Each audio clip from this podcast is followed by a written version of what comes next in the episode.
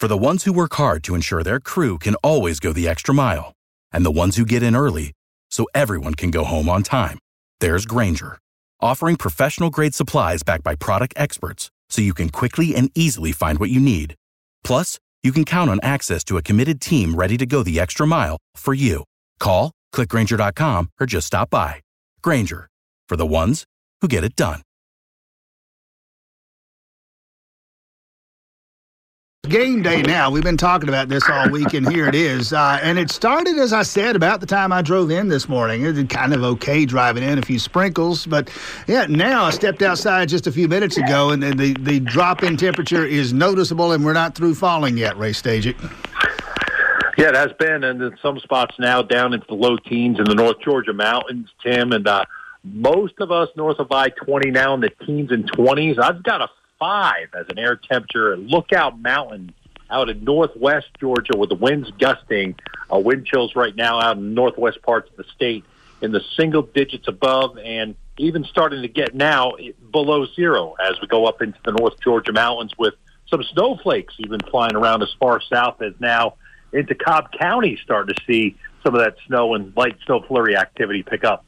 Yeah, that's that's what my wife is asking about this morning is the snow. If we got a shiver here, can we at least get some snow out of this, some entertainment for a little while? If we get it, I gather it's not going to be much or anything that's going to linger.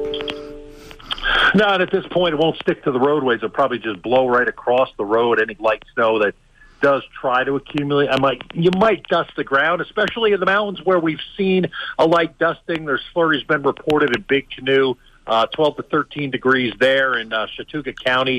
Uh, the roads are in pretty good condition. Uh, power's starting to go out, though. I really think the wind and the wind chills, Tim, the bigger story now.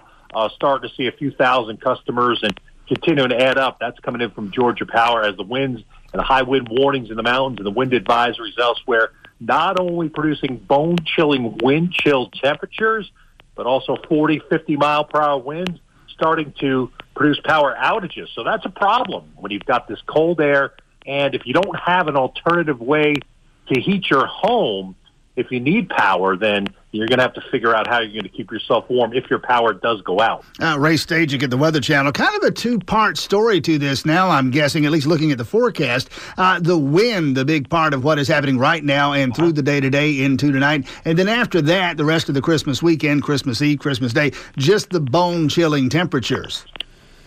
Yeah, it is going to be cold. I mean, there's going to be spots that aren't going to get above freezing as we head on through um, today, the entire day. If you're down below freezing right now, you're probably staying there. A lot of us aren't going to get out of the 20s as we get into the afternoon, as the daytime highs for the day have already been reached just after midnight. And in many places, we'll be near 20 degrees by sunset this afternoon. So numbers are going to continue to fall, a function of that wind.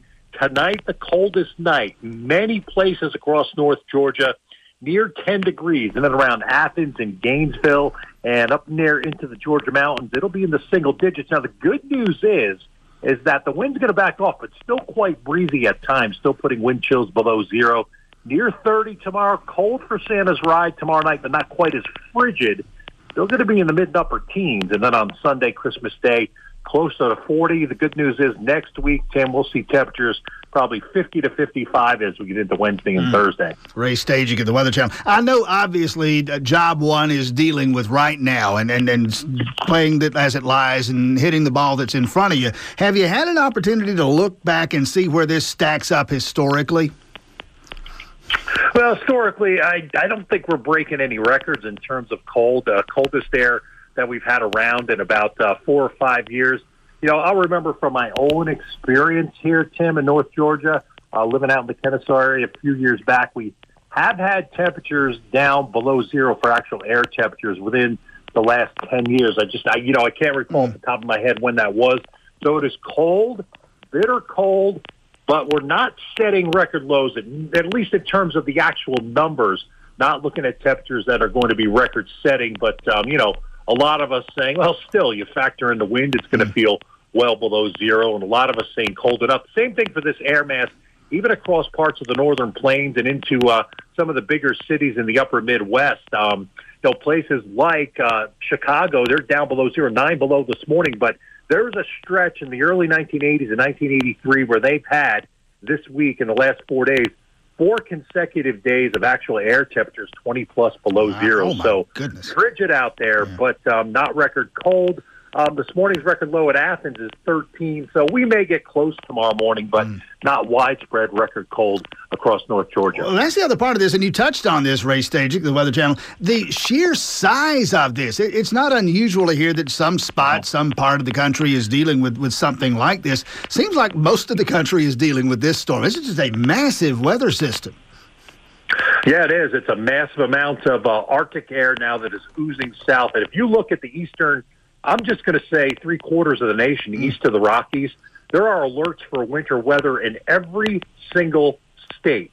All right. And even if you go west of that, you get into Washington and Oregon, mm-hmm. winter storm warnings for ice and snow there, even Idaho. The only states without any advisories for any type of winter weather, California, Nevada, Utah, and Arizona. Every Wow. other state has some type of warning and or advisory for whether it's cold, snow, ice, wind, some type of winter weather. Uh, the good news: get through this weekend, get through Christmas, uh, roll into the new year in pretty good shape weather-wise. Ray Stagich, thanks for your time this week. We'll let you get back to it.